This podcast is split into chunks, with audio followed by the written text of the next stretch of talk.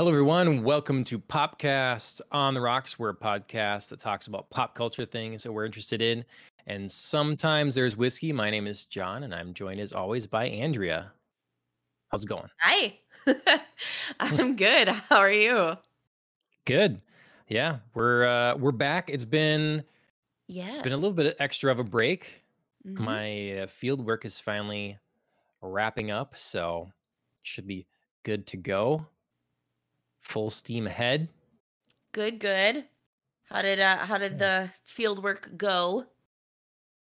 Yeah, it worked out really well, actually. Um, because you know, plenty of years you get really bad weather that Mhm. slows you down, or a whole bunch of things breaking. So early in the season was a little bit slower, slower start, but um, yeah, once we got really going, went well. So Good, good. Yeah, I wouldn't have wanted to be out there today in our like whipping tornado winds. I took a walk earlier and uh you know, with the with the dog and the baby and poor baby was just like, "My god, what is happening?" She was just like buffeted around trying to stay upright. Like, yeah, "Mom, I'm not made for this. What are you doing?" Oh, yep. god, it was funny. Mhm. Yeah, no, it's uh looks like it's gonna, I mean, winter is upon us. Winter's Right. coming, so it's uh yeah, it's gonna be cold. I mean, it is November. It's like the time and whatever. We had our our daylight savings time where we all got, you know, an extra hour of sleep. Uh, you know, unless unfortunately you're a parent and your kid is like, daylight savings time, what is that? I'm just gonna wake up. Yeah. I don't understand this Mhm. whole like extra thing. It is it is Yeah. time for the breakfast. Come.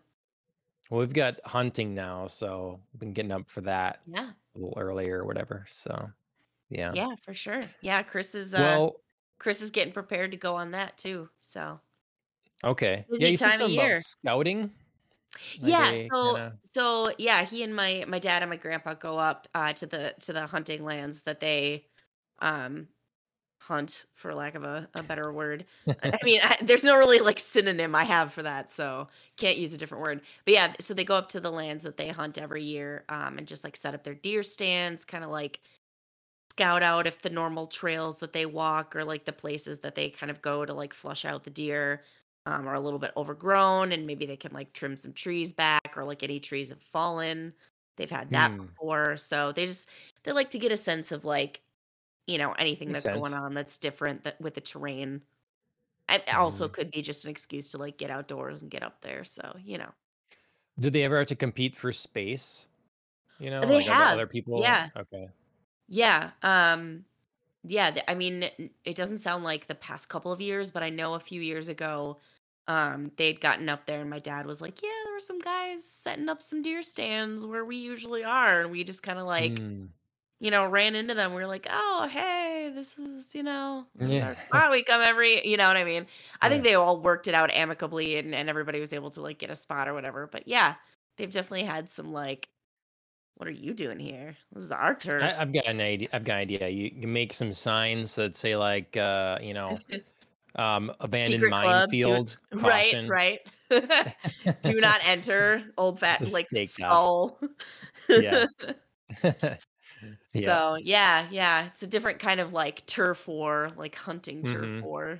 It's not the kind you hear about often, but uh probably the most common in Minnesota. Yeah. Well, um, it's probably in all this cold weather, some people hunting for a solid drink. Do we have any Yeah, holidays that would uh, appease those fine fellows? we do, especially for all you hunters out there that are looking for something easy to take on the road and out out hunting. Uh, we have a plethora of holidays centered around beer, unsurprisingly. Uh, October 27th, it was National American Beer Day. Uh, and then just a couple of days ago on the 3rd, it was National Stout Day. If you're looking for something like a beer to kind of fill you up and maybe keep you going during hunting season. I mean, I, stout is basically a meal in and of itself. So there I you mean, go. I don't combine alcohol and hunting, but uh, to I don't know. own. I I wouldn't either, but you know, when you're around that fire at night and you want to get a little little something, Sure. Yeah. maybe that's maybe that's your jam. Um, and then also, you know, maybe for you people who are not hunting but still like beer and want, are looking for a beer related activity at home, just yesterday, uh, it was National Learn to Homebrew Day. Nice. That kind of that got me uh, thinking about uh, our friend Phil who used to homebrew. I Mm, kind of I kind of miss that. Like he yeah. had some he had some good creations. Like once he really got into it and kind of like mastered the basics of like, you know, I don't just have to make like an IPA, like I can experiment with flavors and things like that. He he kind of had some good stuff going. So, Yeah. Ben Ben he always had good stuff too. He made I don't know if he yeah. still still does that or not, but yeah. Yeah. I don't know I don't know how expensive that really is to keep up. I mean, I know it's not cheap to get started. Um, but Right. yeah, as you as you go along, I don't know like how much additional cost that you kind of have to weigh like makes it worth it or not. So, Yep. Good hobby. Useful hobby for sure. yeah. Yeah. For I mean, definitely a fun hobby too, you know. And and something like you see you get the rewards of and you're like, "Oh, well, you know, I I made this." Like you have the pride hmm and also like the actual product which, hmm you know, hopefully turned out well. Yeah. Um Well, I'm not, oh, go ahead. I was just gonna say for anybody not uh celebrating beer day, um, there is on the wild opposite end of the the alcohol spectrum on October 28th, it was Global Champagne Day. Ah, So beer champagne, yeah. champagne of beers. Oh, yeah, beer, there you go. Do Right? both. You Right? both Which one, right? is that? I know I know I know that. What is that? That's Is uh that is that Miller something? Miller High Life. Miller? High Is that Life? is that the I champagne of so. beers? Okay. I think so. Yeah. I know I I like I can vaguely see the can. hmm Okay, thank thank you. Okay. I was like, I can see the can, like the gold can where it says like the champagne of beers. I just yeah. Okay. hmm So yeah, there you go. Can combine everything. Perfect. Well, I'm not expecting any uh any bubbly or uh beer from you today, Nope, but nope. have you got anything other than water? Nope, just Trusty water. water. Trusty water. I can I can do a lot of different stuff, but uh I didn't have any NA beer around. Um and there's no like NA champagne. I mean there well, no, take that back. Well, Like there's obviously like sparkling cider and all of that kind of stuff. I am not a big fan of sparkling cider. Hmm. Always find it too sweet. I've never found Okay. like a good dry sparkling cider. Yeah, we've got a bottle of regular sparkling grape juice stuff in the fridge. Sure. Haven't opened that yet, but Sure. I never mind I it. I realized it. I realized how ridiculous that was when I was like, there's no non-alcoholic alternative champagne. I'm like, literally, that's literally like the most prolific non-alcoholic thing is non-alcoholic champagne. Yeah. Oh God. That's all right. Can I We're can I make can I it just this. chalk it up to pregnancy brain? I'm gonna chalk it up to pregnancy No, brain. we're gonna do, Thank throw you. another technical difficulties, and we'll we'll cut that part out. Ah, thanks, guys. well, I've got. Um, I'm not celebrating any of these uh, holidays, Ooh. but um, You got you look like you got something to warm yourself up there though. yeah, exactly. Um, warm drink for a cold day. So Mhm. I um, it's a apple cider, warm apple cider, and I Oh. have orange bitters in it and Jamaican rum, but James Bond's Jamaican rum. So um, nice. yeah, it was just the 60th, Right. 60th anniversary about a month ago now. So Yes. Oh my gosh. Yeah, we did do an episode on that. That's flown by. yeah, remember my grand plan to like watch, I don't know, it's like two Bond movies a month or something. Yep. Yeah, that didn't work out. That didn't work out. uh, someday, someday. Yeah. We need the rabid audience to demand us stick to, you know, promises there. So, Right, right. Gonna hold you accountable. mhm, mhm. Well, um, as I mentioned at the top of the show, it's um, been a little while since we've been here. So um, I've managed to cover quite a few things in my week slash two weeks, whatever it's been, um, in media things after Sure. work. So I'm gonna mention a few of those, and uh, we'll, then we'll have some news, and then later in the episode we're gonna be talking House of the Dragon, episode nine. So we're still working through uh, the penultimate episode of the season. Uh, We'll Mhm. be getting that to that later. Um, but other than that, this last week, um, I managed to do plenty of Halloween related things. You know, Awesome. Halloween was a little different this year, but Ashley's idea was let's go through the Conjuring universe movies in order of uh, you know, chronology, not of date of release. And it's been really good. I'm I'm surprised. Uh, I like Okay. I like going this order so far. Okay. I think that it's some of the stuff makes a little more sense. You know, you can kind of see when they originally released The Conjuring how they were planting seeds for future things, but it wouldn't really have any meaning to you at the moment. And Sure. so, of course, when the other films come out and you can go back and watch it, it has more meaning. But it's fun seeing it this way too, where just sort of all makes more sense going through that Mhm. way. So, um, the you know before I'd already mentioned I watched um The Nun, which was surprisingly a lot better than when I originally saw it. right. And then uh Annabelle Creation, Annabelle, and The Mm-hmm. I loved Conjuring. Annabelle. See, did you see Annabelle Creation? No, no, I don't think I have. It's better. It's Okay. better than Annabelle. Okay. I, I like. I like. uh, The most surprising thing, thing to me is having seen thus far all of these movies. They Mhm. all hold up. Um, I like them all as much as I did originally, or more. Okay. And so I'm just looking at this like this is a four movie run of horror movies Mhm. that is good. How Right. often does that happen?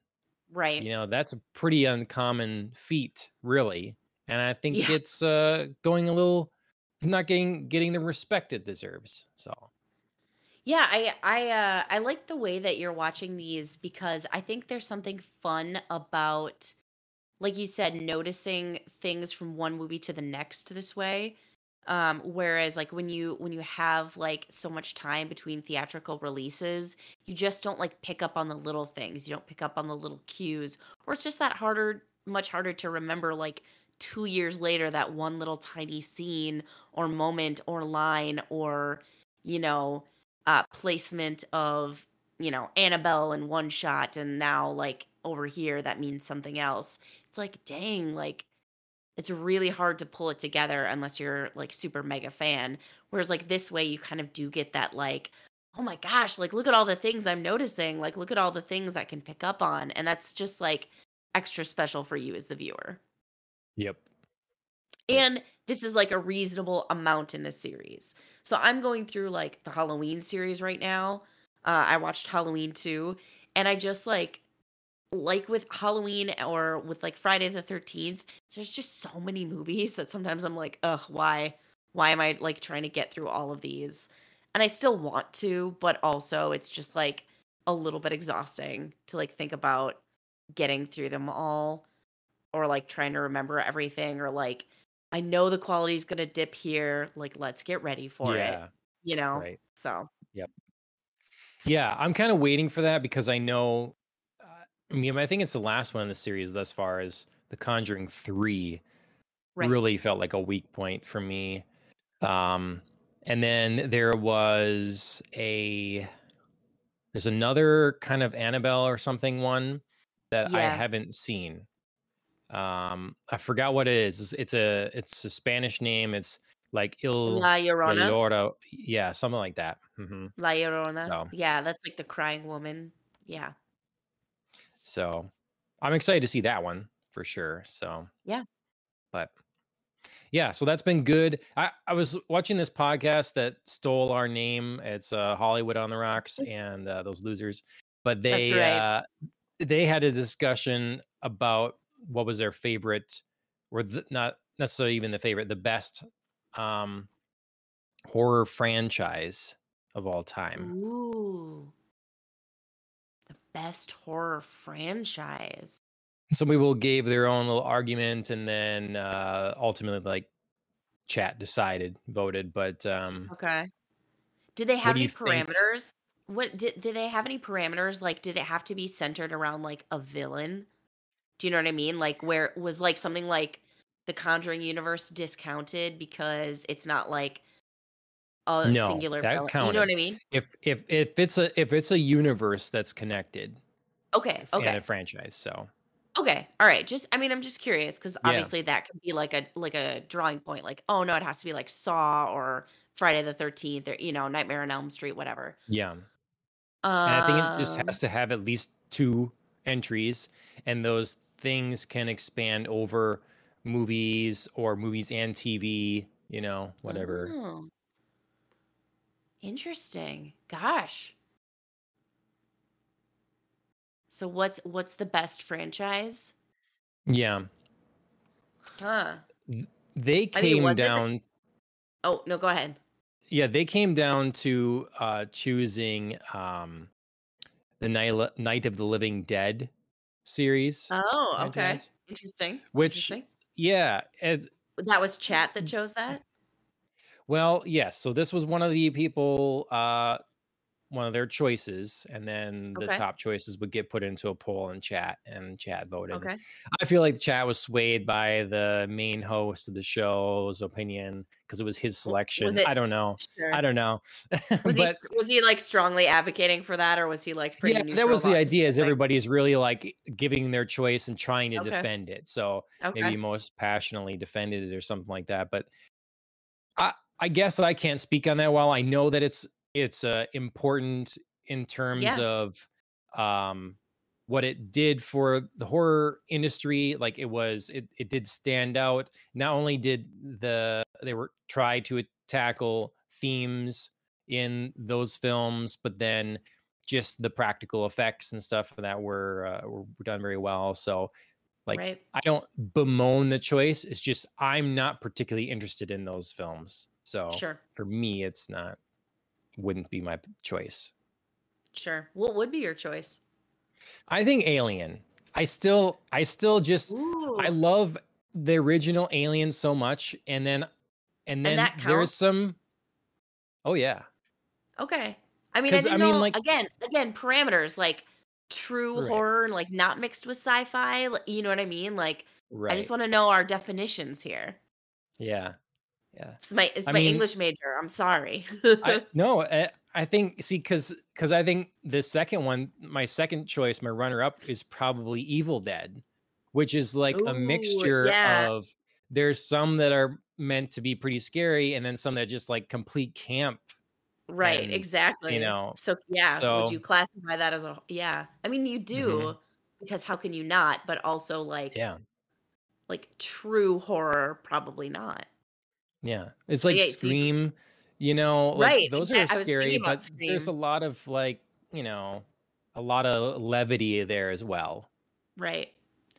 So, Yeah, I mean, I I flashed over Scream just because when you said like, you know, it can cross universes, like it can get into like TV and stuff like that, and I was like, well, Scream is uh is currently str- I think still Yeah. streaming as a TV Oh, okay. show. Um, I don't know. I don't think that got canceled yet.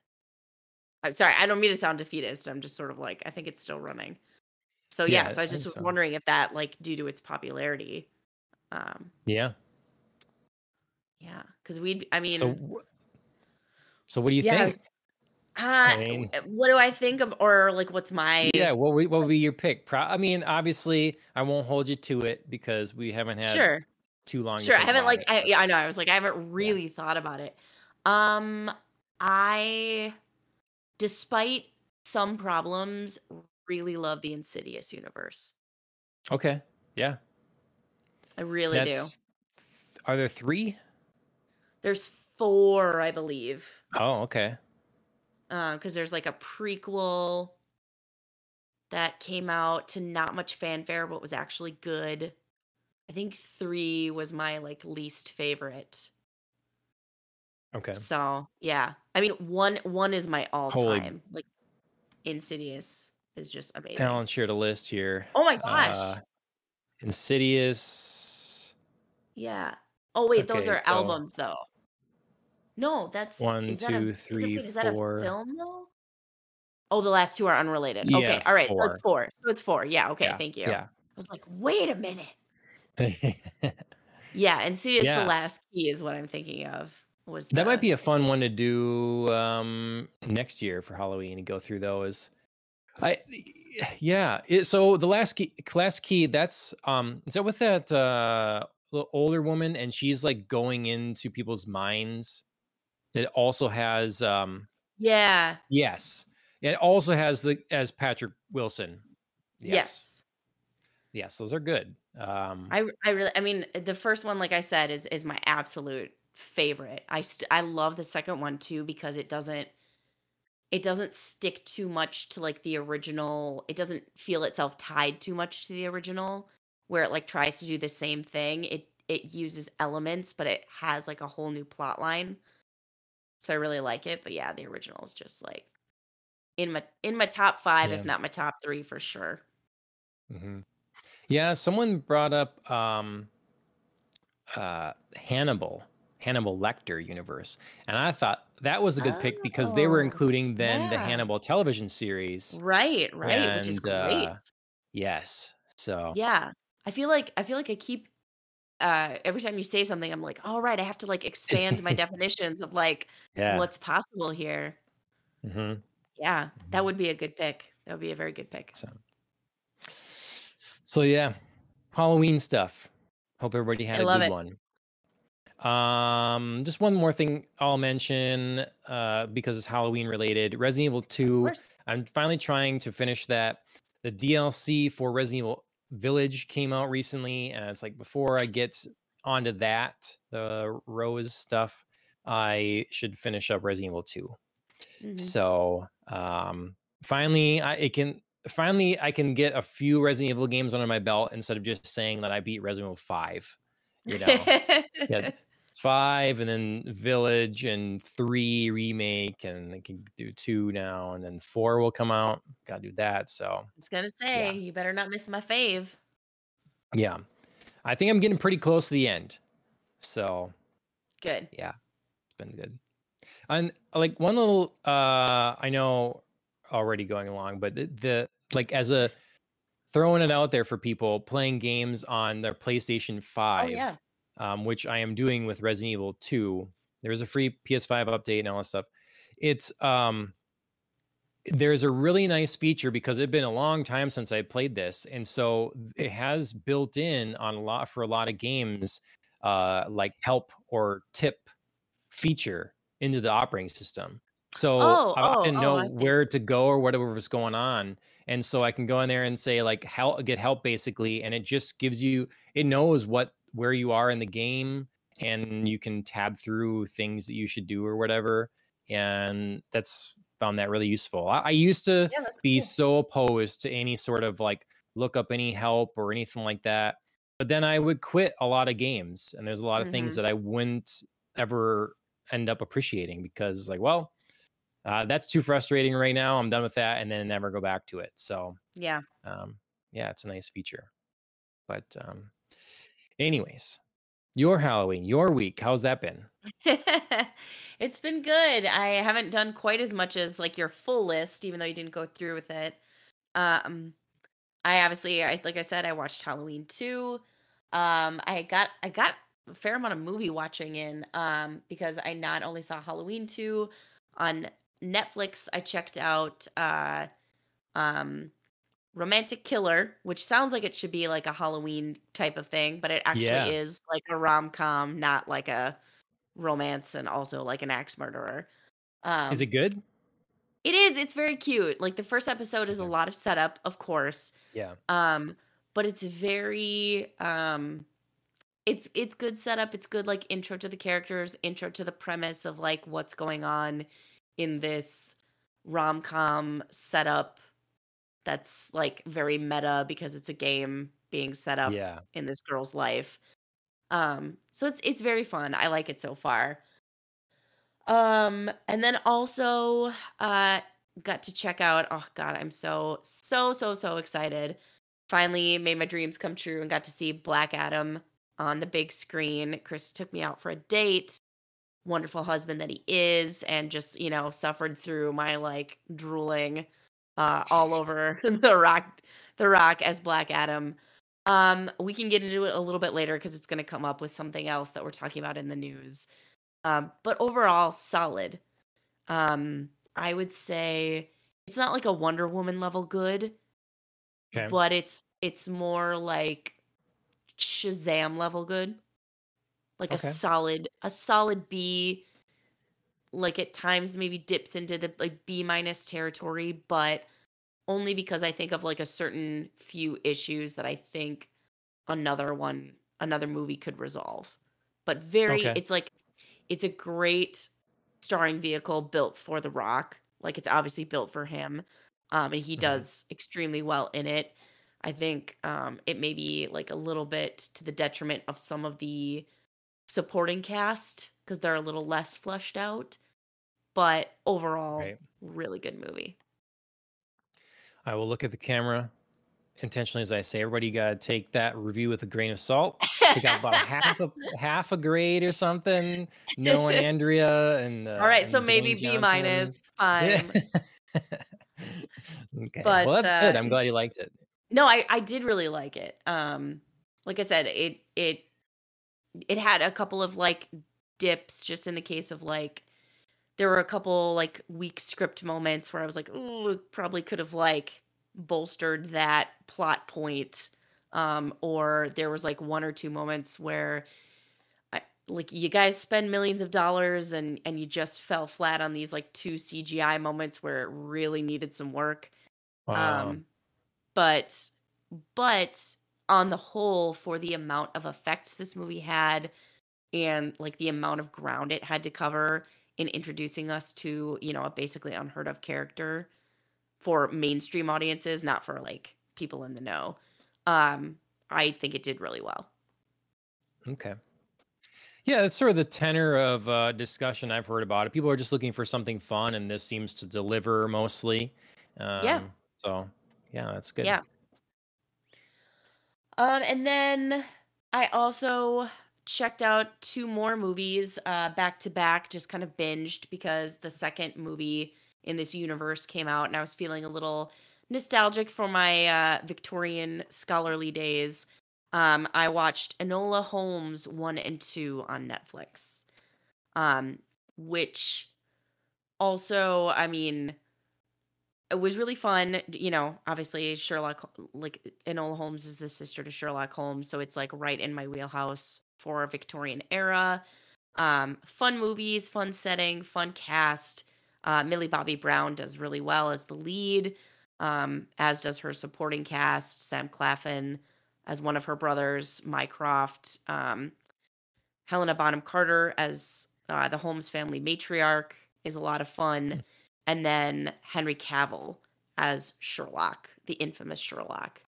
Um, and not so much the first movie, but the second movie, they had a brother sister, like older guardian, younger apprentice vibe that really, really strongly reminded me. Um, I mean, obviously different setting, different characters, but really, really reminded me vibe wise of Witcher Oh, with okay. Geralt and Ciri. Sure. It was it was very much that same vibe, which I think works. Like Henry Cavill does really well in these sort of like stoic I have special talents and I've unwillingly adopted like an eager young apprentice who wants to learn from me. He does really well in this like back and forth kind of like big brothery type of relationship. Um so yeah, so I think it's dissimilar enough in like obviously the plot point setting you know i'm i'm creating a different character here but the vibe is the same and it does really well Okay. Cool. Nice. Yeah, it was interesting. I I heard uh Enola Holmes when it was first coming out quite, you know, pop up quite a few places and then two just like out of nowhere. I felt yeah like. nobody knew it was coming really yeah. and it just like dropped and then suddenly it was like number one on netflix so Yep. i was just like oh right i wanted to see that and now i should Yeah, Perfect. Well, um that's perfect for our upcoming news stories because we're going to take all that stuff and keep on the same track. Henry Cavill is in the news quite a lot of late. he is Um, everywhere. you just mentioned that this relationship seemed a lot like Geralt and Ciri. Well, that relationship is about to end because hmm um, Henry Cavill will no longer be Geralt of Rivia in the fourth season of The Witcher. Yeah, So, um, major spoiler alert if you didn't know um, is it? Is that a spoiler alert? I mean, I don't know. I mean, I mean, it's not. not It's not a not story spoiler alert. It's casting. I No, mean, it's it's uh, casting, yeah, but yes.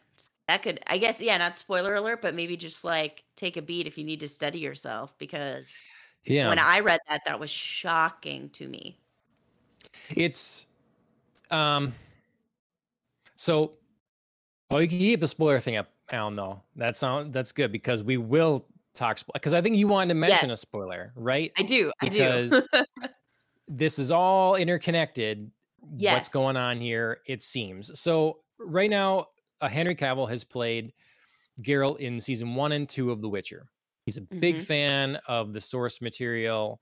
He's a big fan of the games, um, and I I'm guessing they're in the middle of or done filming season three, which he will be a part of, and then no longer for season four, which he will then be replaced by Liam Hemsworth.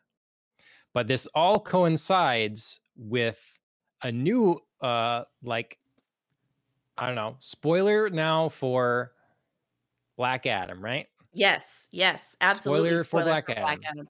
Yeah. So this coincides with like a, a rebirth of sorts, um, in the sense that Henry Cavill announced he is rejoining uh, the DC universe as Superman.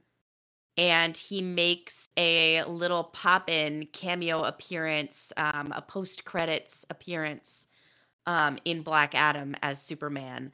And I'm not gonna lie to you, the the face-off between Superman and Black Adam just is like crackling with tension and electricity, and just like over the top, like both of them absolutely believing I can beat your ass, machismo, and it's it's amazing. It was so good. It was it was honestly, and this says nothing about the caliber of the movie, but it was honestly one of my favorite parts in addition to the movie. Do you know what I mean? Like I'm not trying to say like, sure. "Oh my god, the post-credit scene was one of your favorite parts, like the movie really must suck." No, movie was solid and the post-credit scene was just like, oh, alive. Like I could just feel it. So, Sure. Yeah. Uh, I mean, it's, you know, we know that The Rock has wanted to get this Black Adam movie made for a very long time. It's mhm. been in some stage of production or like trying to make it happen for many years, like over a decade or something. and so Oh, very long time. absolutely. Yeah, it's been a long time. And um, part of that is wanted to like see his character face off against Superman. And Mhm. I don't think too many people argue that Henry Cavill is a very good Superman. Um, whatever people might think of the varying DC EU movies, um, the complaints usually don't come down to Henry Cavill Henry Cavill portraying the Man of Steel. Right. It's not it's not a casting issue. Right. hmm So, um, I don't know. This is all just really interesting. Lots of stuff being shooken up. This is uh the like news element. I'm gonna put on my, I don't know, like conjecture hat now. Uh, okay. speculation, spe- speculation corner here, whatever. Um, to me, this I'm thinking. So Henry Cavill's been on record saying that he'll he'll be Geralt as long as he can be Geralt if they're true to the source material. Well, we saw already in season two a pretty starting to deviate quite heavily from that. Um, we- Right. Henry Cavill seems to be one of the few people in Hollywood that is like okay with with fandoms and understanding of that. And so I'm sure he's like hears it and wants to do what he can on um on set for um you know for honoring the source material that he likes. This comes out along with uh someone on set also saying that some of the writers actively disliked the books and the games. So there's been a Mhm. few articles going around about that. Um Right. the quote is um, from Beau DeMayo, former producer and writer of The Witcher. I've been on shows, namely Witcher, where some of the writers were not or actively disliked books and games, even actively mocking source material, and then saying that it's not really a great environment to be in. Um, right. So I think that Henry Cavill was looking to get out, but being if you can kind of convince yourself like oh you know it's a thing that i love i am part of it still like even if they're changing it and it's a good job but then when dc comes calling and says hey you want to come back and be a big part of our kind of dc relaunch um, right. as the man of steel and have some creative input and stuff like that that's the kind of the perfect time to jump you know it's right. like all right i don't need my name attached to this thing anymore that has people in charge of it that aren't really a fan of the thing they're making. Um, right. Which I don't think is anything unique. I'm just uh, unique that someone meant said it um, that was involved, and then that you know he now can be on to something else that you know has just as much or more appeal and um, you right. know yeah. So I th- I think it all kind of just worked out for him. Yeah, I I would agree with you. I mean, I think the timing works out works out even though as a fan, I'm uh, a fan. Well, a fan of The Witcher. I mean, I'm also a fan of Black Adam. Um, but I mean, as a fan of The Witcher, I'm disappointed. Um, you know, I never like a recasting, and I think Henry Cavill has been especially wonderful Geralt. So, I mean, the thought of of Liam Hemsworth replacing him to me is sad on a couple of levels. You know, I don't want to see Henry Cavill go. I appreciate that he loves the source material and he has, you know, we've heard stories of him like steering the writers back to, you know, this isn't something Geralt would say or do. This plot right. point doesn't make sense, you know. So kind of like avoiding those mistakes. So obviously I'm worried for the the series at that point, I have no idea where Liam Hemsworth falls on the spectrum of like, do I care about The Witcher? Or is this just like a great job for me? Um, you know, like there's the physicality, like not that Liam Hemsworth is like some shrimpy dude or whatever, but I mean, you know, are we like gonna give Geralt like new skill sets? Are we not relying on like the the body type anymore, the strength, the the sheer like muscled force of Geralt? Is this going to be a little bit different portrayal? You know, so there are a lot of questions there and a lot of, you know, worries about the future of that show, which I really enjoy. On the flip side, yeah, I can't blame Henry Cavill for getting out of this this toxic environment. Um, you know, I think if he was less of a fan of the show, it probably wouldn't affect him or bother him as much, but since he is, yeah, that would be especially harmful to like watch people actively mock or destroy something you love. And then to flip to the DC universe, you know, getting involved with like the Black Adam potential franchise with someone like Dwayne Johnson who clearly cares so much about this material. He worked to try and have it made for over a decade. Yeah, that's got to be refreshing for him. Yeah. And and obviously like right. something he would want to be a part of in both the workplace environment capacity, but then also as getting kind of a fresh start for Superman where we're not getting tied into all these like face off with Batman kind of movies. You know yep. what I mean? Like he he gets a new yeah, storyline. Right. So that's got to be refreshing yeah. too. Yep. No, yeah, I um I agree. It's I mean, The Witcher the show already for me had one more season to kind of redeem itself. Right. It's like I, I think a lot of people were surprised at how good the first season was. You know, you no right. idea where the expectations should be. It's a pretty lofty fantasy world to create, and I was like, wow, you know, you you really missed on a couple spots that were easily correctable. Uh, some yeah. armor for the Nilfgaardians, that people pointed out, and Triss having red hair you know, right. and like dressing a little bit like Triss, you know, just a few things, you know, that could have been right. tweaked to really, really nail it. But overall, people were like, hey, this is this is a fun interpretation and well done. And then season two, um, in a lot of ways, you know, took a step down, it seemed like, on some of the some of the action.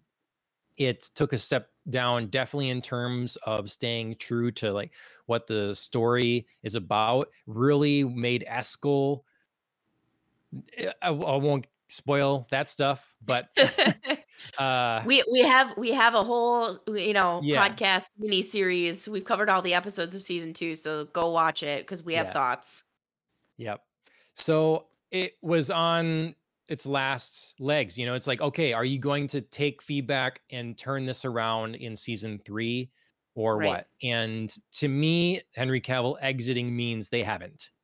That's my, yeah. We'll see wrong about that. Maybe, maybe it's just, you know, maybe it has nothing to do with that. But to me, it's like season three meant last straw. And uh, mm. we we didn't come back from from the edge here. So yeah. I mean, on the one hand, it it definitely like ups my intrigue for seeing season three, uh, and then also mm. upgrades like my fear, you know, going into mm-hmm. that as well. You know what I mean? Like I'm I'm at yep. once like ex- interested to see like is this the reason, and then also like terrified to confirm that it's the reason. Yep. I it's just you know too many too many cooks in the kitchen as well with this stuff. I, people just see they get impatient. They see too many dollar signs uh, because we have, you know, they announced a trilogy of Witcher games coming and they want them coming really soon. They mm-hmm. have um, the Witcher television show. They have the animated show, and then they're going to be doing the prequel series that looks like a CW show. Like it's it, it's going to be too much. You're not taking the time to cultivate the talent to make these things and really care and put the effort in. And right. so you're just going to take another beloved franchise that and make people wish it would have just stuck to the books and the three games and then just right. could we have just been done? Could we have just stopped? We couldn't. So I that's my fear for what we're going to get with The Witcher, you know, which right. seems to be what we get with everything now. It can just never, you know, uh, it it requires some people that have made these properties to not sell off the rights and to like, you know, hold on to those things. In Tolkien's case, there's not much you could do. They waited for Christopher to, Tolkien to die and then got rid of it, you know. So it's what do you do? But yeah, I'm I'm not I, am excited for Henry Cavill here. I'm excited mm. for The Rock. Uh, I'm excited for these things and um, a maybe reversal of what's going on with the DC universe yeah. because they have new presidents now. They do. They do. Holy cow. This was like a sneaky yeah. little bomb that I didn't know. Yeah. So, uh, you know, shake up at DC, we all know that. Been talking about that. Right. Just, you know, um, Warner Brothers Discovery or whatever now. And um, James Gunn is the name we're familiar with and mm-hmm. he's co-chair and co-CEO of DC Studios now. Yeah. Crazy. Yeah. That uh that to me is pretty amazing for, you know, a guy that um you know, I know there are a lot of opinions on many many different sides and I won't get into it, but you know, for a while there seemed like he was in danger of not being able to find work at all. Right. And now is, you know, is uh heading a studio. I mean, it's it's just kind of amazing to me. Mm-hmm. So I think James Gunn is talented. He has passion, and um, yeah, he's talented and he has passion. I'll say that. Yeah. I, he's he's yeah. a good filmmaker. Um, I I don't like the way that he has. Um, he really doesn't care about source. It really does seem like he'll look into things and use it as inspiration. Like that's the way it's he's going to work. Like I really want to make my James Gunn version of this thing. Like that means mm-hmm. a lot. But at the same time now he's, you know, CEO of DC Studios. That's not the director role. That's not right. uh, writing a film. So I don't know. We'll see. He he yeah. has a good sense for what people want. I would normally think. I don't know. The second Suicide Squad movie didn't do well, but but I don't. know how best to explain that. Is it marketing? mm, Is it the first one that brought it down? Is it right, exactly. what? There's so You many know? there's so many factors there that I just I don't know that that's representative. And I mean, it did well enough to spawn Peacemaker, the series, Mhm. um, which did do well. Okay. So, I mean, was it just that people needed like a break from, you know, like anything titled Suicide Squad? Yeah. You know, and if we'd titled it something different or we marketed different or we, you know, like I know I I belabored the kind of woes of the trailer that made it seem like an Yeah. entirely different movie, um, which which obviously I felt was a mistake, but yeah. Mhm. So so many things Yeah. there that I don't know that judging him on that one, even though I like the movie, uh, the success of that one is like the judge of his quality. And maybe it did better after the fact. You know, if Peacemaker That's did true. well, then maybe it attracted a lot of People people were, to go yeah, back and watch it. right, Yeah. So. I don't know. But anyways, uh, stuff's really a changing um and uh, hmm it'll be interesting to see what what happens with DC. So, Yeah. Speaking speaking of uh stuff that's changing, yeah. man, Yeah. man, So, HBO just yeah, just so same out my company. heart here. uh did well, okay. So Westworld. Westworld is a show that we've covered on the podcast. Uh, we haven't finished covering the latest season, um, season four. Um, but I I intend to get to it because I was actually liking it. Same. So, but there will be no more. I I mean, it's sort of like we had with uh, Raised by Wolves and uh, I know. more, and now, yeah. This Yeah, yeah. this is their fault though. I think this is their like so Westworld season 1, I think, you know, it was it was the show that was the offbeat to Game of Thrones, you Mhm. know, so you people had people tuning in for Game of Thrones and hopefully some people were sticking around, you know, when it wasn't airing for Westworld. And I so and they I were. uh, Season yeah. 1, people definitely were. Mhm. And then season two was a little um weirder for some people, a little too weird, I think. You know, the when you talk to people about it, some people really weren't okay with how that season unfolded and didn't feel it made a lot of sense. Um, I know we both really liked it still, um, even though I don't think it lived up to the first season. There was a lot Right. good to be had there.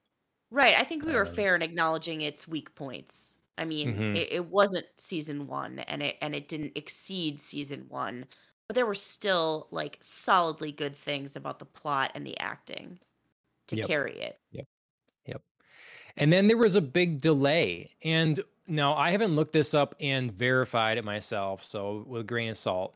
But I've heard someone mention recently that they had a script for season three, and then they trashed it all, the whole thing, and rewrote it. Oh, And um, it uh, it's why we have a season that took longer to get and feels really different from Yes. the preceding two seasons. Yes. Um, and it was a extreme downgrade in a lot of ways. Like we we both liked stuff in it for sure. I think it started stronger than it really failed to end, you know, well. Um, but yeah, I mean, but combined with the delay and then a season that for the people that did come back really didn't land. And I think probably by that point was Game of Thrones done or Oof, I don't wrapping. remember. You know, I just feel like maybe HBO wasn't getting the draw at the time for Right. people, you know, like if you weren't there already. Yeah, yeah. I I yeah, I totally get what you're saying. Um yeah, I think I think the gap worked against Westworld in two ways. One, the people who were retuning in saw a different show than what they remembered because it was so vastly different. And yeah, I think there was already if Game of Thrones wasn't over, it would have been in its like last gasps where everybody was so disappointed um, that I Mhm. don't think anybody had the time to stick around for for Westworld. You know what I mean? Like like there was Yeah. already like a sense of like hate watching the end of Game of Thrones and it was like I'm not doing that with another show. hmm hmm It just so many people they subscribed to HBO when Game of Thrones was on and for that, and then turned it off. And so if something Yeah. wasn't there to really actively keep them, they were gone. And And Westworld this being gone for a while, out of sight, out of mind, yeah, like you say. And so then by the time season four rolls around, and by every measure we can find thus far, it is a much better season. It's too little, too late. Yeah. Little, Yeah, too late. it's um it's somewhere I think for me in the middle of season 1 and season 2. Do you know what Mhm, I mean? Like season mhm. 4 I I like it more than season 2 because I think it's a little bit um more of its own thing whereas season 2 for all of the good things it had did feel like it was lacking when compared to season 1 because it was similar it was still in the same world in the same vein Yeah. i think season 4 has the freedom of not being tied to westworld i'm so glad spoilers Yeah. are still up because i'm just like giving stuff away if you haven't watched it um but yeah it's uh it's it's really too bad because i feel like season 4 really found some great footing and Mhm. just got solidly back on track i mean i didn't think after season 3 there was any way that i was going to tolerate aaron paul's character of caleb for another season Right. and Yeah. really just changed my mind about that Yeah. just totally reversed course um and i think his his portrayal and his relationship um of his character to uh to Thandiwe Newton's um oh my gosh Maeve uh is really one of the the strongest points about season 4 Yep. yeah Yeah, it's it's really disappointing to me especially because here in the uh in the cancellation announcement you know they were looking at season 5 as wrapping up um you know the series and it just it just burns me it's like why can't you give them one more. You know i hate these like sudden cancellation cliffhangers it just oh Uh, yeah. burns It, me it is. It burns is too bad. Uh, it's. I I do like the it was re, you know uh, what Zaslav was recently quoted saying like it just doesn't make sense to spend you know millions and millions of dollars and not and not make that back like we just I mean, I know, keep I know, I operating know. at a deficit you know I know. but but I, yeah I get it, uh, but yeah, as a fan, obviously, you're just like incensed. You're just like, come on, we're so Mhm. close. yep So yeah, that is that is really a bummer. And also, uh, your uh, your and we we don't have to transition now, but um, your reminder that there was a big gap between two and three does just make me panicked for all HBO shows that have big gaps, like Mm. House of the Dragon is about to, where they're like, Mm. surprise, season two isn't dropping for like another two years. I mean, I might be exaggerating, but they were, you know, like get ready for a long gap. And now I'm just like, God, does every Yeah. show, HBO show that comes back from a long gap, are they under some sort of curse? You know, do they have too much time to like force themselves to be like, we have to make a quality show? And then somehow it's like just enough time to make a shit show. I think it's really gonna be it's really dependent on the series. Like I just think the rules don't apply for how long a gap can be across the board. I just Sure. think it really is case by case. You know, Sure. people did come back for House of the Dragon. I don't it never reached as far as I'm aware, never reached numbers like Game of Thrones when it was doing very well. Right. But certainly had an audience. Um and it kind of has to regrow some of that audience. Uh, you know, I and I, I don't think we'll if the expectation is we'll ever have Game of Thrones level engagement again, they should throw away those expectations. That can be goals, but not expectations because Yeah. Game of Thrones for a while was a cultural touchstone. You know, it was a Mhm. thing. And uh, just like phenomenon. when the first Avengers movie came out. You Yeah. know, like that was a big deal. There was certain things that uh in, you know, modern cinema that were like everybody water cooler things. Right. And um I wouldn't expect that again out of anything, even if you do Mm. strive for it. So Yeah. Um, well, yeah. While we're on it, House Might of the Dragon. well. Yeah. Might as well. episode nine uh is Yeah. not actually the follow-up to the finale as uh, I originally would have thought it would be it is um we, we have one left after this in the season Yes. and um i i'm going to preface this by saying that i went into this episode a little weary because try as i might murmurings you know made their way through vines to, Yeah. to me um about some of the things of this episode just Oh, namely that Okay. yeah just namely that there was that it was a it was disappointing when Mhm. on a season wide thing it was disappointing Sure. someone even suggesting it seemed like the ending didn't belong in the show or whatever um and that or like it felt like it wasn't part of the same show or made by the same people or something like that and then that there was a really disturbing foot scene um and so I have to say, after watching it, I find those uh those faults and complaints Okay. falling on deaf ears. Okay. Okay. So you liked this episode, I did. Yeah. or or you Yeah. just didn't, or was it that the complaints didn't bother you? no, You know what I mean? it was I that feel like there's a w- well, difference. the reason I'm I'm adding this little asterisk here is because maybe if I hadn't heard any of these things, my expectations would have been higher, and my my then would have judgment would have been right would have been more Sure, severe. Sure. Sure. maybe but with with what i had in mind like going in like oh maybe this is going to be the weaker episode of the season i was like i don't think so at all i i very much enjoyed this episode and i thought it's to the strength of the line of characters we have when we could have a whole episode without daemon or rhaenyra at all Yeah. and still and then we've you know we've lost Viserys so like people not involved here and still enjoy Yeah. it Yeah. Almost uh, no Targaryen bloodline involved. right Almost.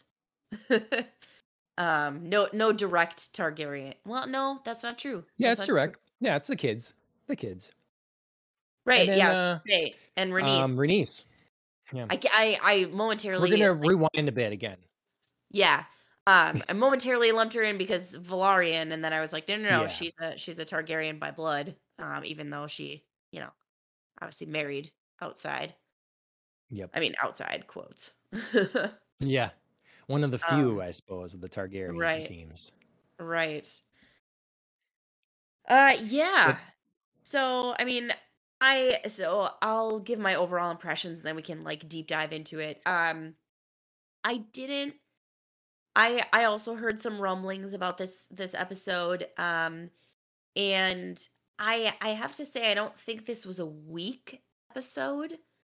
Um, I think there were other there's another episode in the season that probably earns that title for me, yes but this was probably one of the most if if you know how I've been watching the season and how frustrated I've been with the the entire Hightower clan slash Criston Cole, this was probably the most frustrating episode for me to get through just because like at literally every turn I was like, oh my god, this is so stupid. Like you can't actually believe this. Oh my god, you're having a realization. It's way too late, you idiot. Or like somebody was doing something to just absolutely effing piss me off.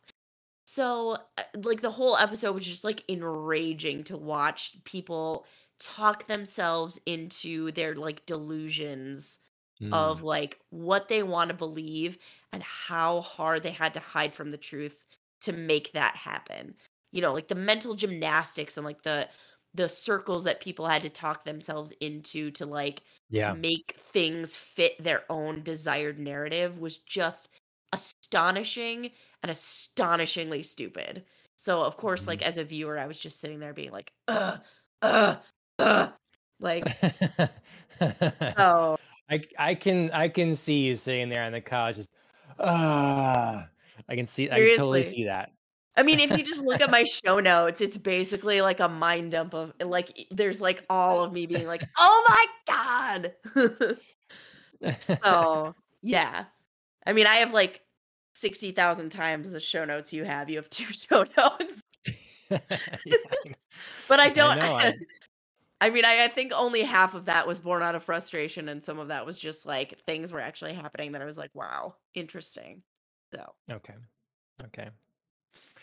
Yeah, um Okay, so I mean, yeah, I think we, I, I mean, agree in the sense that yeah, the weaker episode was earlier in the season. I think it yeah, was the first one where we had the the cast change, right? I think that was the yeah, one, and then we had the older kids, and then it's like this seemed like it. Yeah, I think that one was the struggled, the yeah. gross one. Yeah.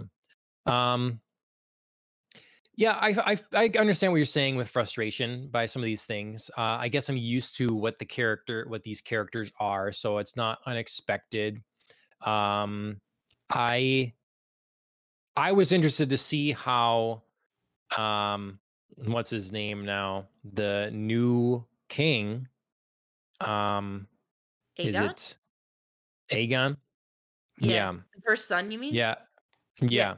I was interested interested to see how this was gonna because obviously a lot of the episode was spent looking for him and right. how desperately he wants to not have this. Yeah, So I thought it was really interesting to see this progression of how he was kind of warmed to the idea and then embraced it all quite quickly. yeah, And I do think it makes sense. Um, it's one of the things where you're seeing those around you and you're like, I don't want this responsibility. I don't want anything to do with all this. Just leave me alone. right, Um, no one and no one seems to listen or care about me anyways or whatever. So it just kind of further puts you into this sort of I want nothing to do with you.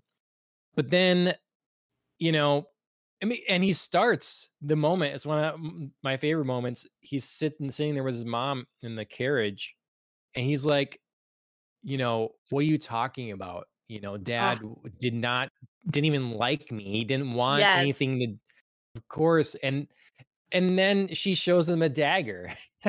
Yeah. and he's like, Are you serious? Really? Like Oh, oh, oh, oh, I'm sorry. It's just like it's so much. Like I have in the show notes. I'm like, even Aegon is like, are you all seriously believing that like Yes. Viserys had an 11th hour change of heart and was like, Aegon should be heir? Like even he realizes how stupid that sounds.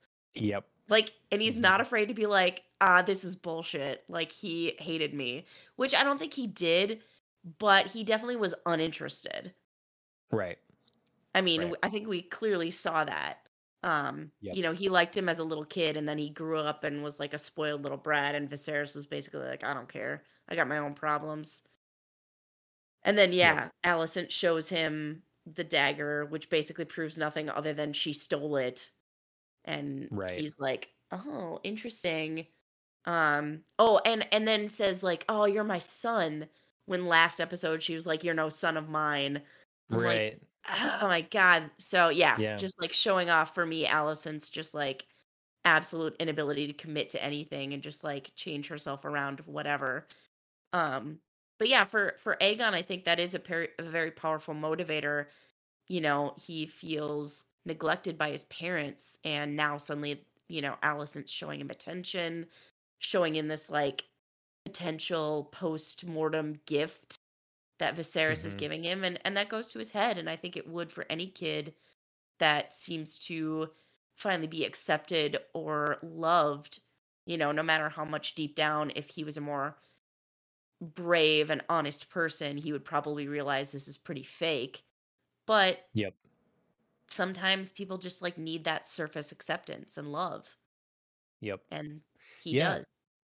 And it it you know, it's setting up for him to be one of the, you know, well, not a great leader probably because you'd see him at the end, you know, that he is he is not used to this sort of any sort of attention and that's a positive one. So when you have Right. uh, a room, you know, packed to the gills with people cheering for you that you sort of have command of it's what a what an intoxicating thing all of a sudden for someone that's gone from zero love to seeking you know love in any sort of substance and in Right. whorehouses and some of that to like wow you know uh like Right. say recognition from my from my mother maybe my father actually did do this that's crazy i don't know why he wouldn't say anything and then like wow everybody is cheering for me that's nuts so yeah, you can see him. I, I liked that path, and I thought it actually made Yeah. sense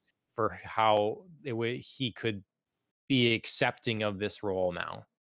Yeah. I I completely agree. I've I've not I mean, accepting his time as, you know, a baby slash two year old child. I've not liked Aegon from the beginning. From from when he could Right. actually show us a personality and a character, I've always thought he was like a little shit and was either already or on his way to becoming like another Joffrey Baratheon.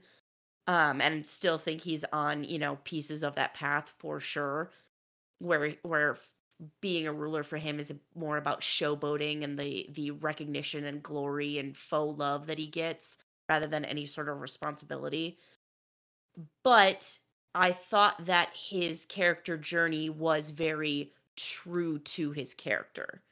I felt Yep. that everything in this episode was very appropriate for him from running and Mm. hiding because he doesn't want the responsibility because that's in the moment all he's thinking about. He's not thinking about like the fun side of it.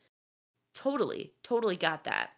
Um, you know, the fact that he had to be like dragged back to the castle by, you know, his uh I mean, well, first like his guard and then, you know, secondly after Criston gets him uh by Criston fit very well. Um and then like the way that he was like, I don't want this, dad didn't want this for me. I know who these people are. I know how you feel about me to switching to like I'm just going to go along with it cuz this seems pretty great. Everything fit for him. Yep. And I, I like you like you mentioned that there's a sort of Joffrey element and that he's a spoiled kid, but it's not a Joffrey clone because Joffrey wanted this Yes. always, Yes. And he was Absolutely. And that's the difference. always. And so yeah, you Well, get I mean, I think Aegon's been cruel in different ways always.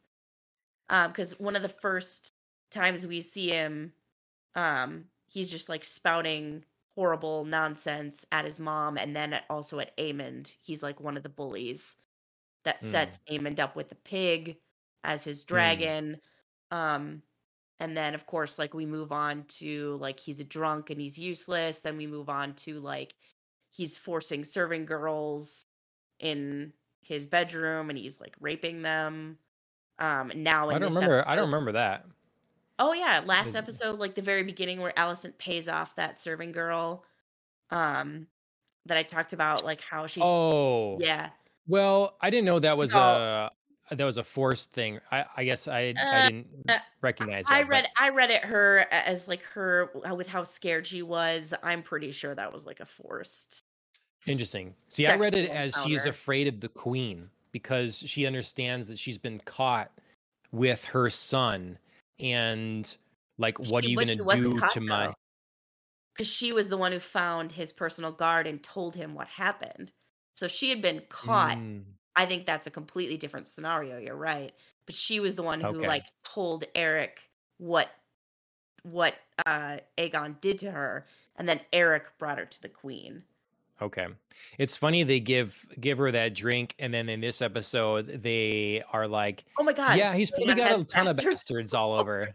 yeah, I mean, which clearly Alicent doesn't know about.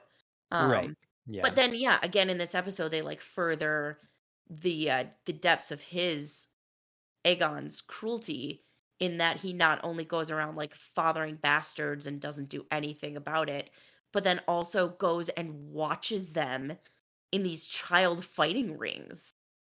Like he has to know they're his. Like That's who true. else's are they? Like Yeah. he, you know, he's the one fathering these kids and then yeah, goes to the child fighting ring, sees these like silver-haired little kids in the ring and is just like whatever. Yep. So I think he's got his own cruelties, but you are definitely right in the fact that like, he is not 100% Joffrey Baratheon. It's not it's not an exact replica. I just think he's like a different version. Yep. Um, and then yeah, the like power to, you know, mold your own mind and convince yourself of something that you know is not true, uh, that we see with Alicent. It is impressive because I feel like she has managed The to convince gymnastics. herself that this is really what was is wanted here.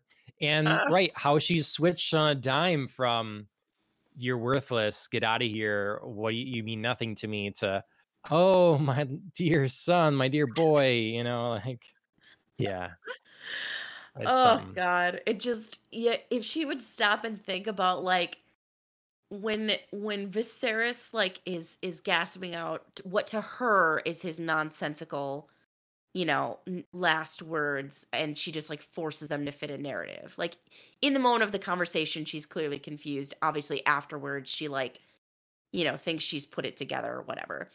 But in in that moment of confusion when when Viserys actually utters the words the prince that was promised like if she stopped for half a second to really think about those words and like do they apply to my son Aegon I mean I feel like anybody who knows Aegon knows the answer is a resounding no yep.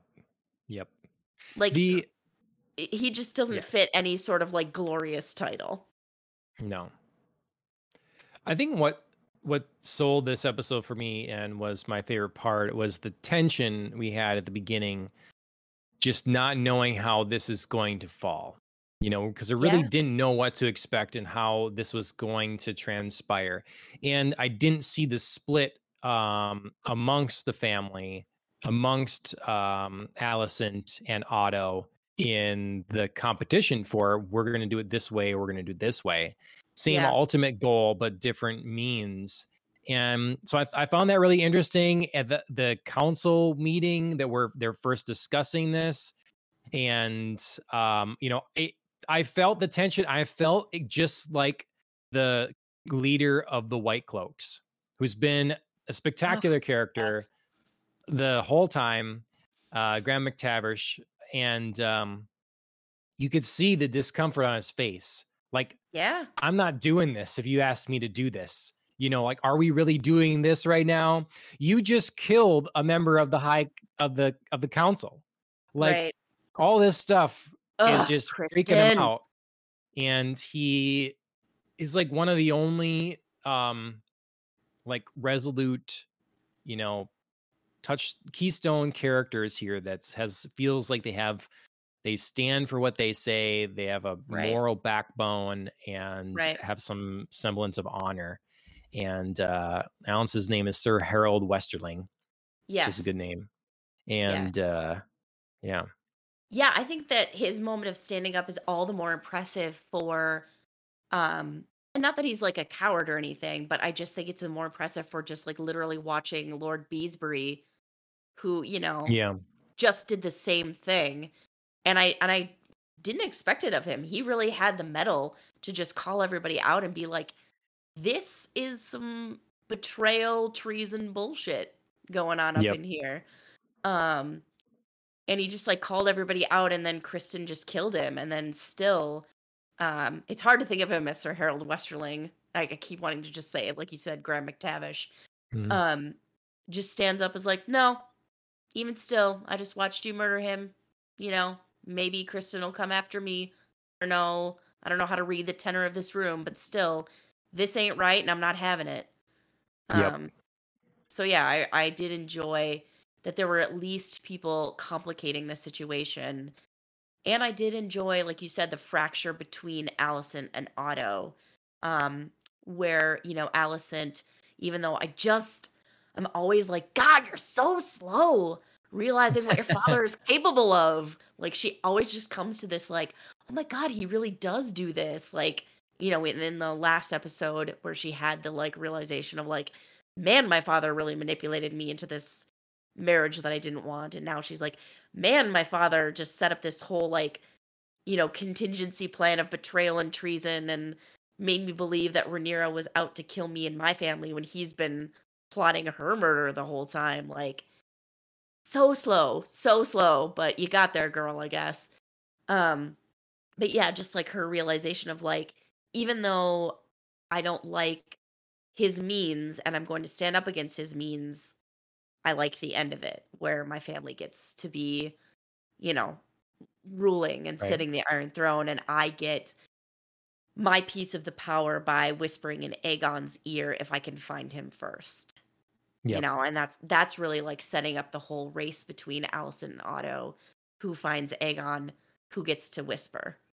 Yep. Um, which Rhaenys, since she's on our screens, for those of you watching, really just accurately calls Alicent out on, just like absolutely dresses her up and down with her little speech about like all you're doing is looking to make a window out of your prison wall. You're not actually looking to escape. And was just Right. oof, the most scathing burn.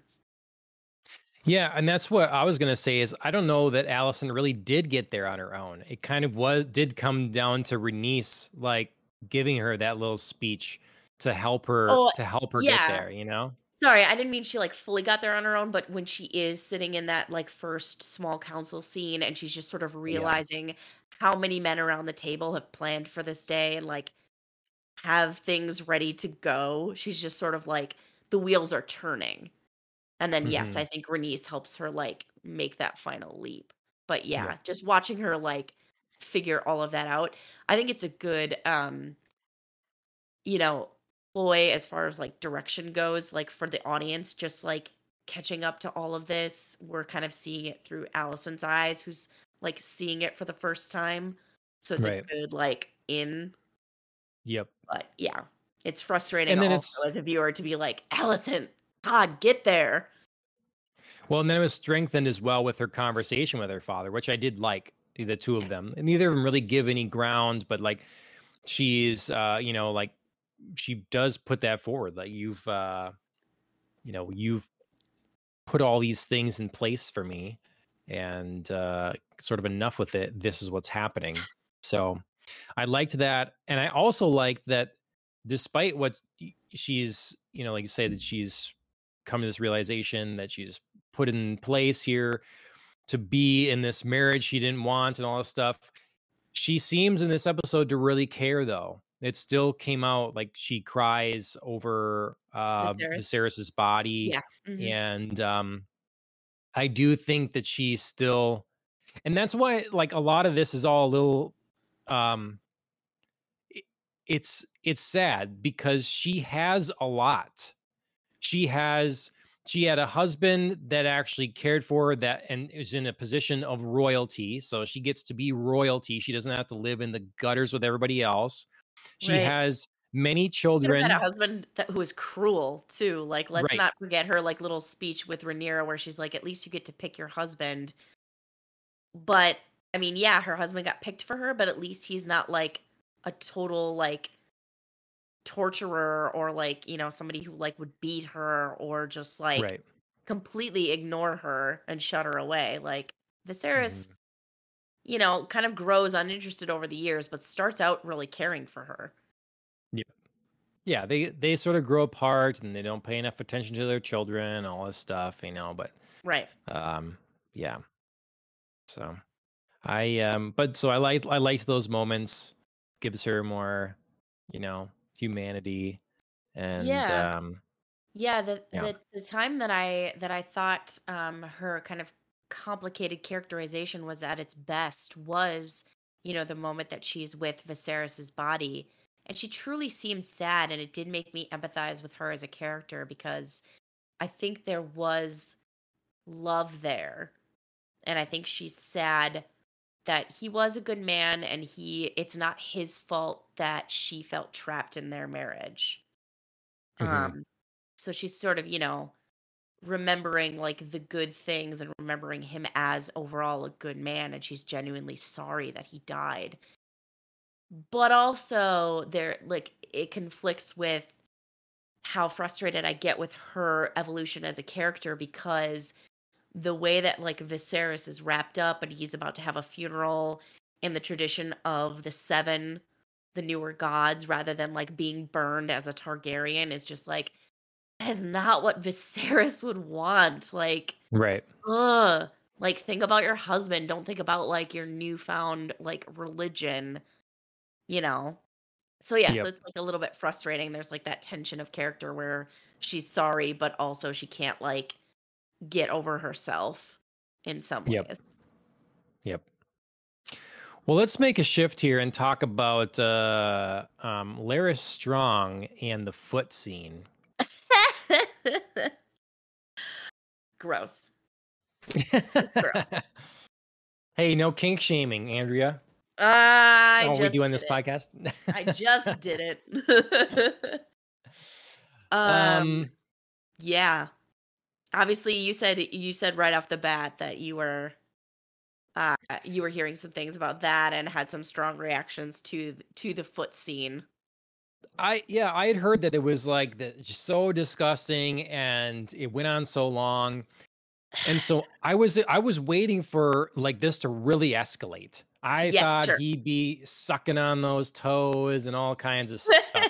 and all- so so to me it's like well that wasn't that long it was pretty tame no. um but what was more interesting to me really was the uh, content of the discussion yet and i was Sure. a little confused because was he suggesting that her daughter is involved in this ring of spies or Uh no.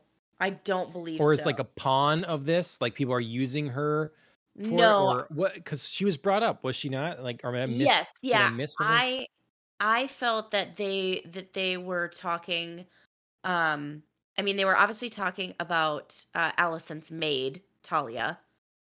Um who was reporting here, you know, on screen t- we see uh Mysaria. So that that was, you know, kind of like the head of the snake that they were talking about, but I believe they were also referring to um I thought that they were referring to uh Aegon and Helaena's like children's nanny. That's what I thought that's where I thought her daughter came Mm. into it. okay Not that Helaena had anything to actually do with it. okay all right yeah i was just a little confused there what Yeah, their what their exactly conversation was a little said yeah, their conversation was a little abstract and I I think it was supposed to be that way because Viserys is er, uh, sorry, Viserys. Larys is really drawing this out because this is like his moment of like I'm forcing you to do the thing. Right to yeah. I really want to like draw it out as much as possible. Mhm. Like they've obviously done this dance a lot Right. and right so he knows how to like prolong to keep getting what he wants, which is not just like here's her feet. It's just like here's my bare feet. Here and now are like my feet in your view, so you can jack off to them. Again, not not things I say on this podcast that I just like. I'm like ah, uh, any other context in my life, the sentence would just be what, um, and yet here I've said it. we just have Um, a new follower on twitch at this very moment and they're probably gone now it's a unfollow it's just sorry, sorry. Uh, thank you for being here. Yeah. Um so yeah, I mean, yeah, I think I think that was him drawing out the conversation because of course he he wants this moment as long as he can because okay he knows Alicent is reluctant but going to give in as long as he keeps like tit- uh, titillating her with information as she titillates him with her feet. Again, gross. Can't believe I'm saying this, but you know, that's where I am. hey it's you know it's uh This is what the writers No. have made me do. it's it's not very it's it- happy, you know, it's not- writers. it's not difficult, you know. She gets to look away. She gets to stay like six feet away.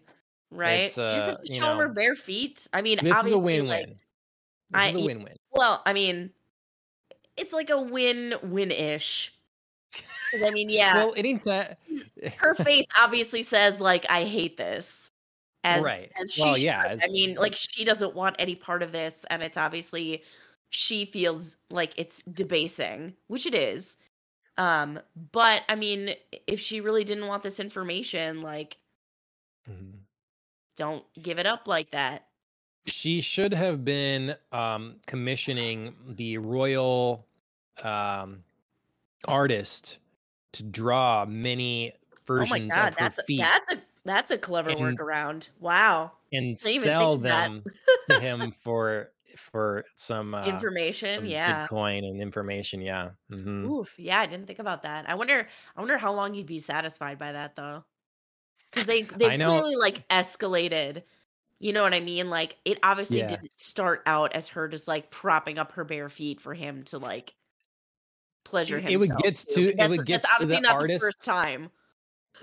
Yeah, right, right. It would get to the artist drawing him in in portrait with the feet, sure. so he could like really, you know, like it, they can get really creative. but then and like but then you have to like let somebody else in on I that, know. you know what I mean? I know that it is the thing, but you'd you'd have to like bring somebody in and trust that they wouldn't, you know, tell. Because obviously she's not gonna tell and Larys is like, I really like this arrangement. So as long as it works for me, I won't tell anybody. But how But- do you trust right. somebody else then too? Larys is so connected. You know, I feel like that's what they're setting up is that he is very, you know, so who's going to get away with betraying this deal because he'll somebody, know about yeah. Yeah. it. You know, But So- somebody is going to. I mean, there this clearly Yeah. doesn't like go on forever. Like there's gonna be there's gonna be a point where, you know, either Larys or Alicent finds it beneficial to, you know, I mean, for Larys, he might like expose this to Otto or use it in some way to like, you know, curry favor with Otto, or Alicent is going to feel she has like a replacement for Larys and betray him somehow. They that was interesting. We did see Larys Yeah. kind of start a relationship with Otto. They had their brief little discussion where Otto is not unaware that he's spent a lot of time with his daughter and he's just like, yeah, that could be beneficial to you as well. Yep. Yep. We don't know what that So- means yet.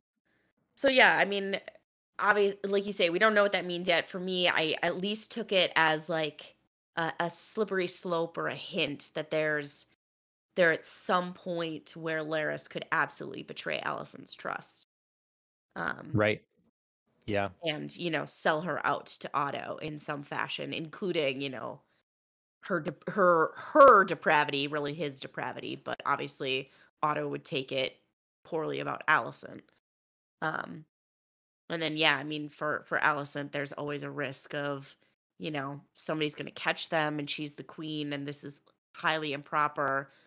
You know, especially for a woman, anything anything near sexual that you know a woman could be caught with is obviously going to be worse for the woman so She uh I think she should just embrace it, you know, just uh hey y'all, you know, I have beautiful feet.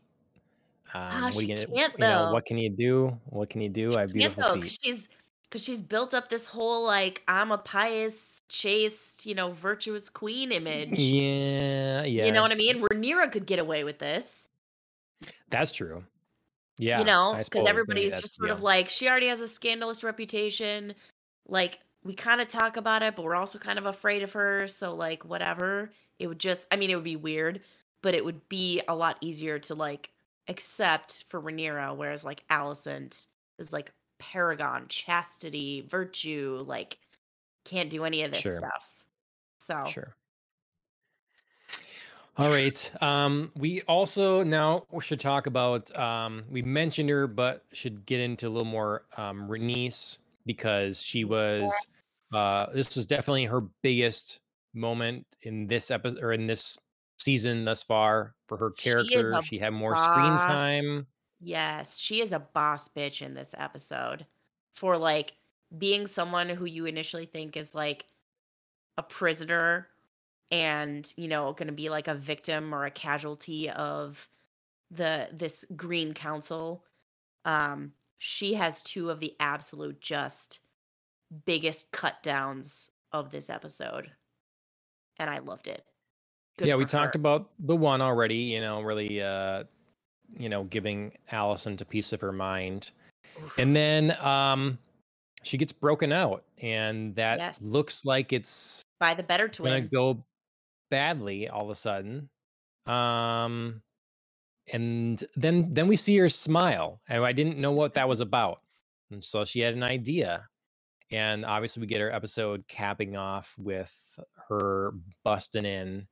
Oh, Um, not regarded, no regard for human life. I nope. might add. Nope. Uh, so Holy cow. you know, I mean, Targaryen through and through. But did you did you see that coming? Because no, uh, her dragon Meleys erupted out of the ground, and I was just like, "Whoa!" Like viscerally, just hit with that. Was not expecting it at all. As soon as the dragon So- was there, though, I figured it was her. Oh, I did Like too. you know, they they hide the rider Yeah. for a while. I'm like, it's. I bet it's her. And so Absolutely. yeah. Well, especially because earlier when uh, Erryk is trying to escort her to safety, and she's like, "My dragon," and he's like, "Sorry." But the second, Hmm. yeah, like you said, that th- her dragon erupted out of the ground. I was like, "There she is, just making an entrance." Woo. The So- destruction. I was shocked. That is that is like the way to interrupt that ceremony, which is going perfectly for Aegon right up until that moment. yeah. And you know nobody's gonna remember a GD thing about the actual ceremony other than holy shit, we were all terrified by the dragon that just Yep. burst in. hmm I I, like how they have to. uh They ha- you know they don't. They can't be like, hey, you know, announcement, king being crowned. It's just like heard everyone that's available Right? In. like forced you're going to you're yeah. going as witness you know like that's what it is Yeah. so but but yeah no it's cool like so w- two things should she have torched them all Yes. and two why did she not or what's what's being said here yeah my my only my only thought here is she's suffered so much death and pain and and loss and Alicent stepping in front of Aegon was just like I can't take her child the way mine have all been taken unjustly from me. You know what i mean? Like this she's sure. for as much as she like hates the high towers and like thinks that it's wrong that they're on the throne right now and that Aegon was crowned because obviously Rhaenyra is supposed to be queen um she she just isn't the person to pull the trigger you know? Right. From her from her own losses and her own recent experience i just think she's like you know what? It doesn't matter if i torch them all here because i think Rhaenyra is going to win anyway so like she'll do the dirty deed Mm. That's that's the only thing that's sort of like going through my mind is like she doesn't want to be the one to cause that loss for somebody else even though obviously she would torch Alicent in the process but she just doesn't want to do it because she thinks Rhaenyra will win and do it for her Hmm. but yeah no I Yeah. I absolutely was like ready for her to just like unleash Light a 'em up. fireball yeah light him up light him up baby Fourth of July um yeah, yeah. I I mean I, I mean, know that would have really I been that would have been like black like red wedding scale. I mean, just right. wow. You just I mean it really would have blown my mind because I obviously like sat there watching, you know, her dragon threaten them all and be like, obviously they're not gonna do it because then the war's over. But um yeah, it, it would have been shocking. But it wouldn't and- have to and would have been so satisfying. We could have seen who the real Targaryens were. You know, uh, Eye Mhm. Patch Kid could have been like Aemond could have lived. invulnerable to fire, and uh, you know, Yeah, that's true. the one. He's got the biggest dragon, and uh, Right? so Yeah. That would have been interesting. Yeah, I don't know what to think of why she didn't. Like you say, probably the, you know, I'm not going to take someone else's children. And she thought she can scare them enough, like, and have this over them. You know, I Right. could have burnt you all right there. Right. I chose to not leave me and Driftmark alone, right. kind of thing. I Right. don't know. Yeah, and I mean, obviously, um, in the in the post episode, you know, explainer, we get a lot of like, well, she just like really also wants to go tell Rhaenyra what happened. I'm like, doesn't matter if she flew off five or ten seconds later after she burned them all to a crisp. You know what I mean? Like, I just I thought that was kind of like a lame explainer of like Rhaenyra needs to know. And then Rhaenyra needs her enemies also dead, so Yeah. Yeah. Right. I, I didn't I actually didn't see the post credit thing on this one, so I didn't know Oh, if there was what else there was in there. But yeah, that does that doesn't make any sense. No, Um no. was that the actress or was that the showrunner or writer? Showrunner. Showrunner. That was not her. okay. Yeah, I don't know what I again I I I've never had this issue with a show before where so many conflicting problems with the post credit Yeah, yeah. I I feel like the post credits have really been like up and down, um, where some of them are, like provide much needed explanations for things where you're like, Yeah.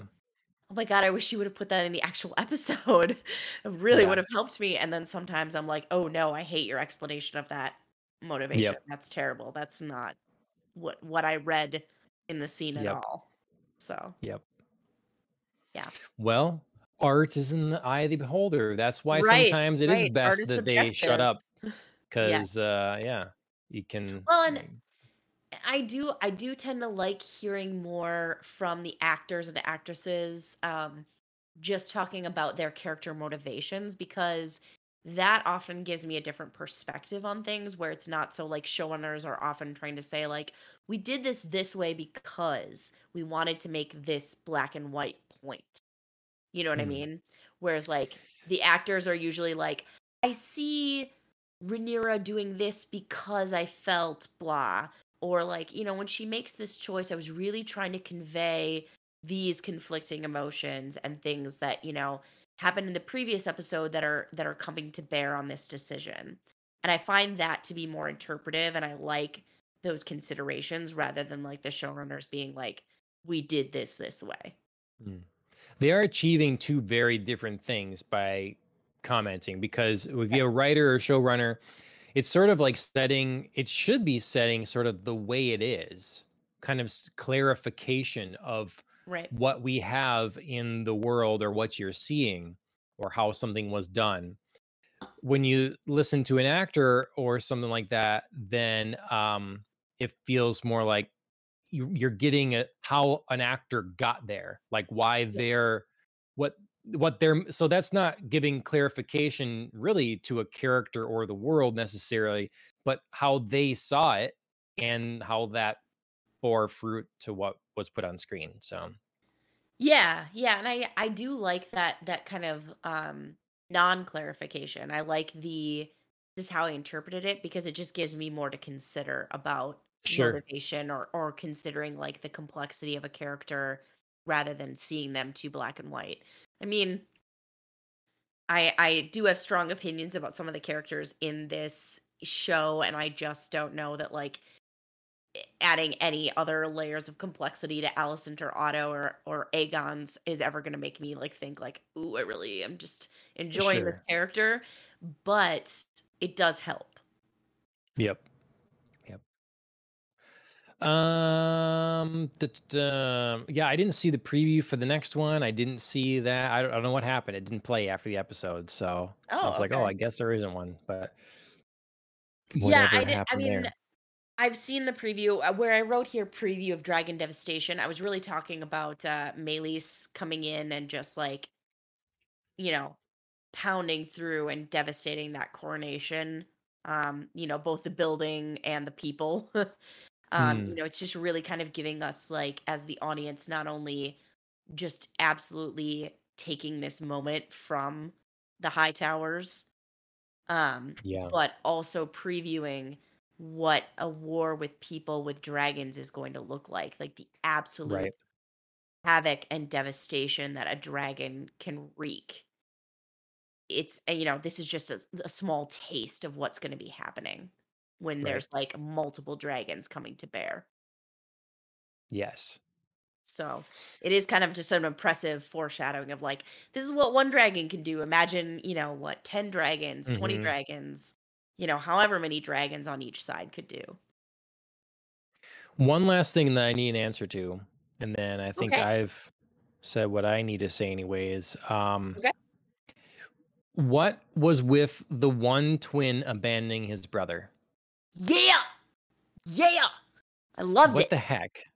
I loved What it. what what but I don't understand. Why Okay. why?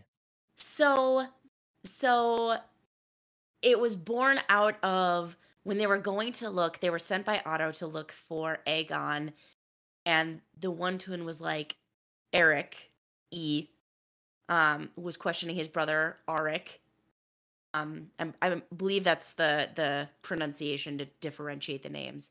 Um, was like, why do we want to go find Aegon? He we've been guarding him for years. We've seen what a little shit he is. Like, you know, Mhm. not only like the drinking, the cheating on his wife, and like, you know, he doesn't care anything. He's never studied. He's never taken responsibility. Like, he doesn't want a king. And then also cherry on top, like he is cruel in that he watches these child fights in which his own chil- bastard children participate and does nothing about it. Like Mhm. he is complete shit from top to bottom. Why are we finding him? And Arryk's like, duty. And Erryk's like, yeah, but is that enough to just like blindly put this little turd on the throne? And his brother's like, yep. And he's like, no, I don't think so. Um, so yeah, so that was like the whole motivation. They find Aegon.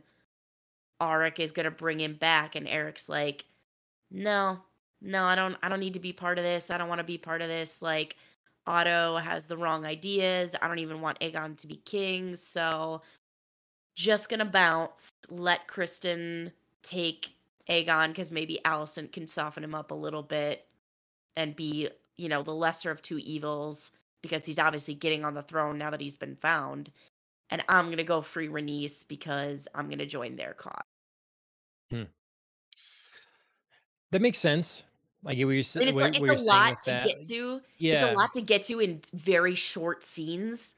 I guess it just surprised me that he was gonna, you know, I understood the disagreement. That makes sense. I was surprised he was gonna let him, his brother, potentially be murdered by Criston Cole. Like that's obviously he didn't. That's not what happened. Right, But right. just the way we've seen Cole, I and even in this episode, You never know, man. It's like, this could be a battle to the death right now. Like they're gonna, Yeah. you know, and so you're gonna leave your brother to die. For, you know, like even if you disagree, uh, that's what I was surprised by. I right yeah i say. i agree i think um erryk probably you know i mean he obviously hadn't seen criston just like murder beesbury Right. out of hand so maybe if he had been in the room for that might have like at least ensured that his brother would have you know lived Yeah. but he sort of trusted criston's honor that he wasn't going to murder him once he had aegon Yep. Yep. so yeah i mean a little a little bit of like you know taking a gamble with your brother's life there but i mean ultimately if he's going to be joining the cause for the other side like you have to know there's a possibility that you know your brother is either going to die by somebody else's or your hand in the upcoming civil war here Yep.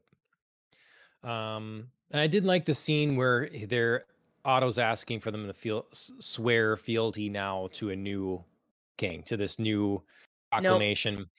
And I I was just thinking, okay, so these are powerful houses. You've sworn, like, don't walk in here without your guards. Like, where right is where's your arm? Because of course you've got these people looking down at you from the Iron Throne. They have guards, and like, hey, right swear yourself. This is the new yeah plan.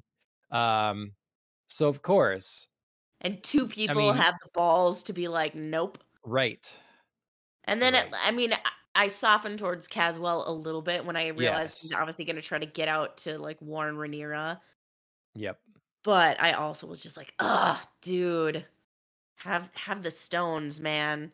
Like, just stand up for it. yep. Uh, all right. Well, Yeah, episode nine. That's yeah. uh House of the Dragon, episode nine. A, a All lot done. happening. A lot Mm-hmm. happening. I Yep. mean, it's a lot of very quickly moving pieces, so it does feel realistic in the sense of like this is trying to like hush hush be done before anybody can really I mean, all this is Yeah. happening. Like so much is happening. Rhaenyra doesn't even know her father died. Yep. Like this this Mhm. episode really conveys at least the sense of like urgency, the sense of like hush hush, like we're getting this done without anybody's, you know, being able to get a plan in place to stop us. That is Yep. really well done, the pacing. Well, it's going to be very interesting to see where the season wraps, what we manage Yes. to achieve in the next episode before, like you say, we have to wait a couple years to continue on. Yes, yes. Um, but yeah, we uh, hopefully you're all enjoying it. I'm certainly looking forward to this new one. I don't know what it is. Every time I like kind of fall out of it, it's like, okay, I gotta watch this. And then I watch it and I'm like, this is a great show. I don't know what's going on. So Yeah. fun with it. Yeah. But- I do I do always get worried before starting an episode and then I watch it and you're right. I'm just like, oh man, sucking me Yeah. in. Yeah. yeah. All right, everyone. That has been Popcast on the Rocks episode 125. Um, hopefully we'll be back and a little more consistent again, like normal. I apologize for that. Otherwise, uh, make sure you go back and look at our past episodes as well. We have lots of clips up on YouTube. You can subscribe to us there on Twitch, your favorite podcast directory, follow us on Twitter, all that sort of thing. I think we have community access now on YouTube. So hopefully we'll maybe add a few community section things on there.